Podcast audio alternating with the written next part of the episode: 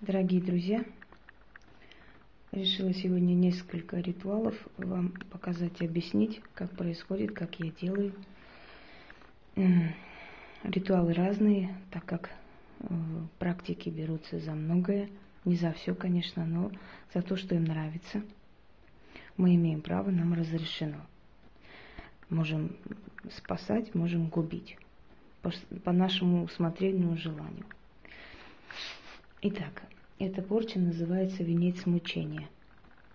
Ну, по-другому еще называют на разруху. Она имеет два этапа. Во-первых, для начала берем фотографии человека, которого мы хотим наказать, переворачиваем, либо углем рисуем крест, либо черной свечой выкладываем, видите? После чего ложим сверху нож. нож, конечно, лучше ритуальный или хотя бы с деревянной рукояткой. Эм, я нарочно не показываю сегодня эти фотографии, то есть на кого делаю.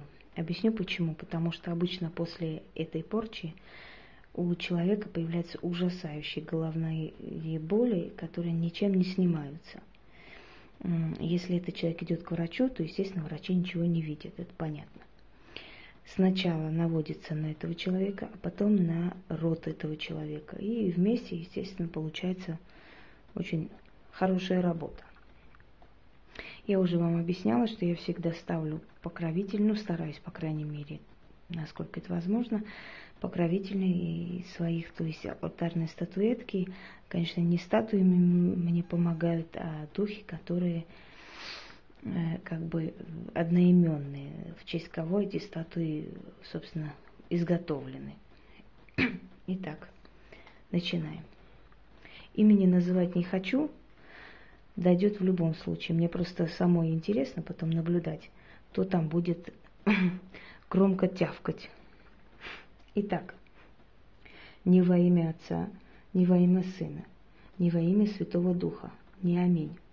Поднимаю силы темные, надеваю на тебя раб, раба, венец мученика, открываю зло жгучее, боль болючую, хворобу колючую, голову заморачиваю, чтобы ты страдала и рыдала, и днем, и ночью, и утром, и вечером.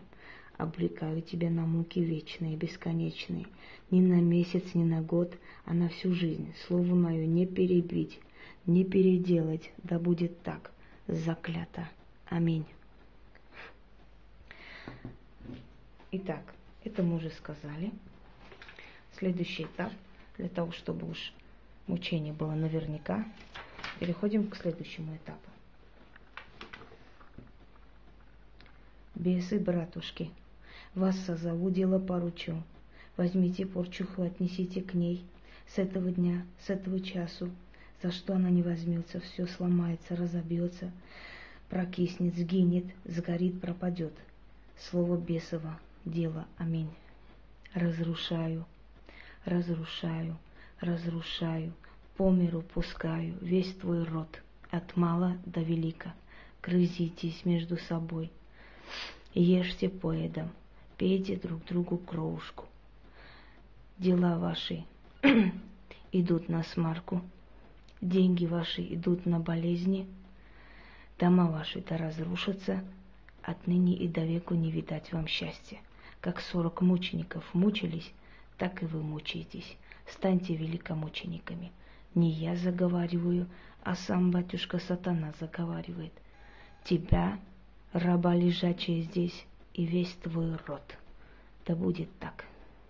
Истинно заклято. Так мой будет.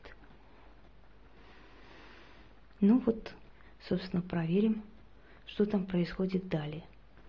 Приятнее ведь мучить, и смотреть на то, как, корчась от боли, умоляет о пощаде. Правда ведь?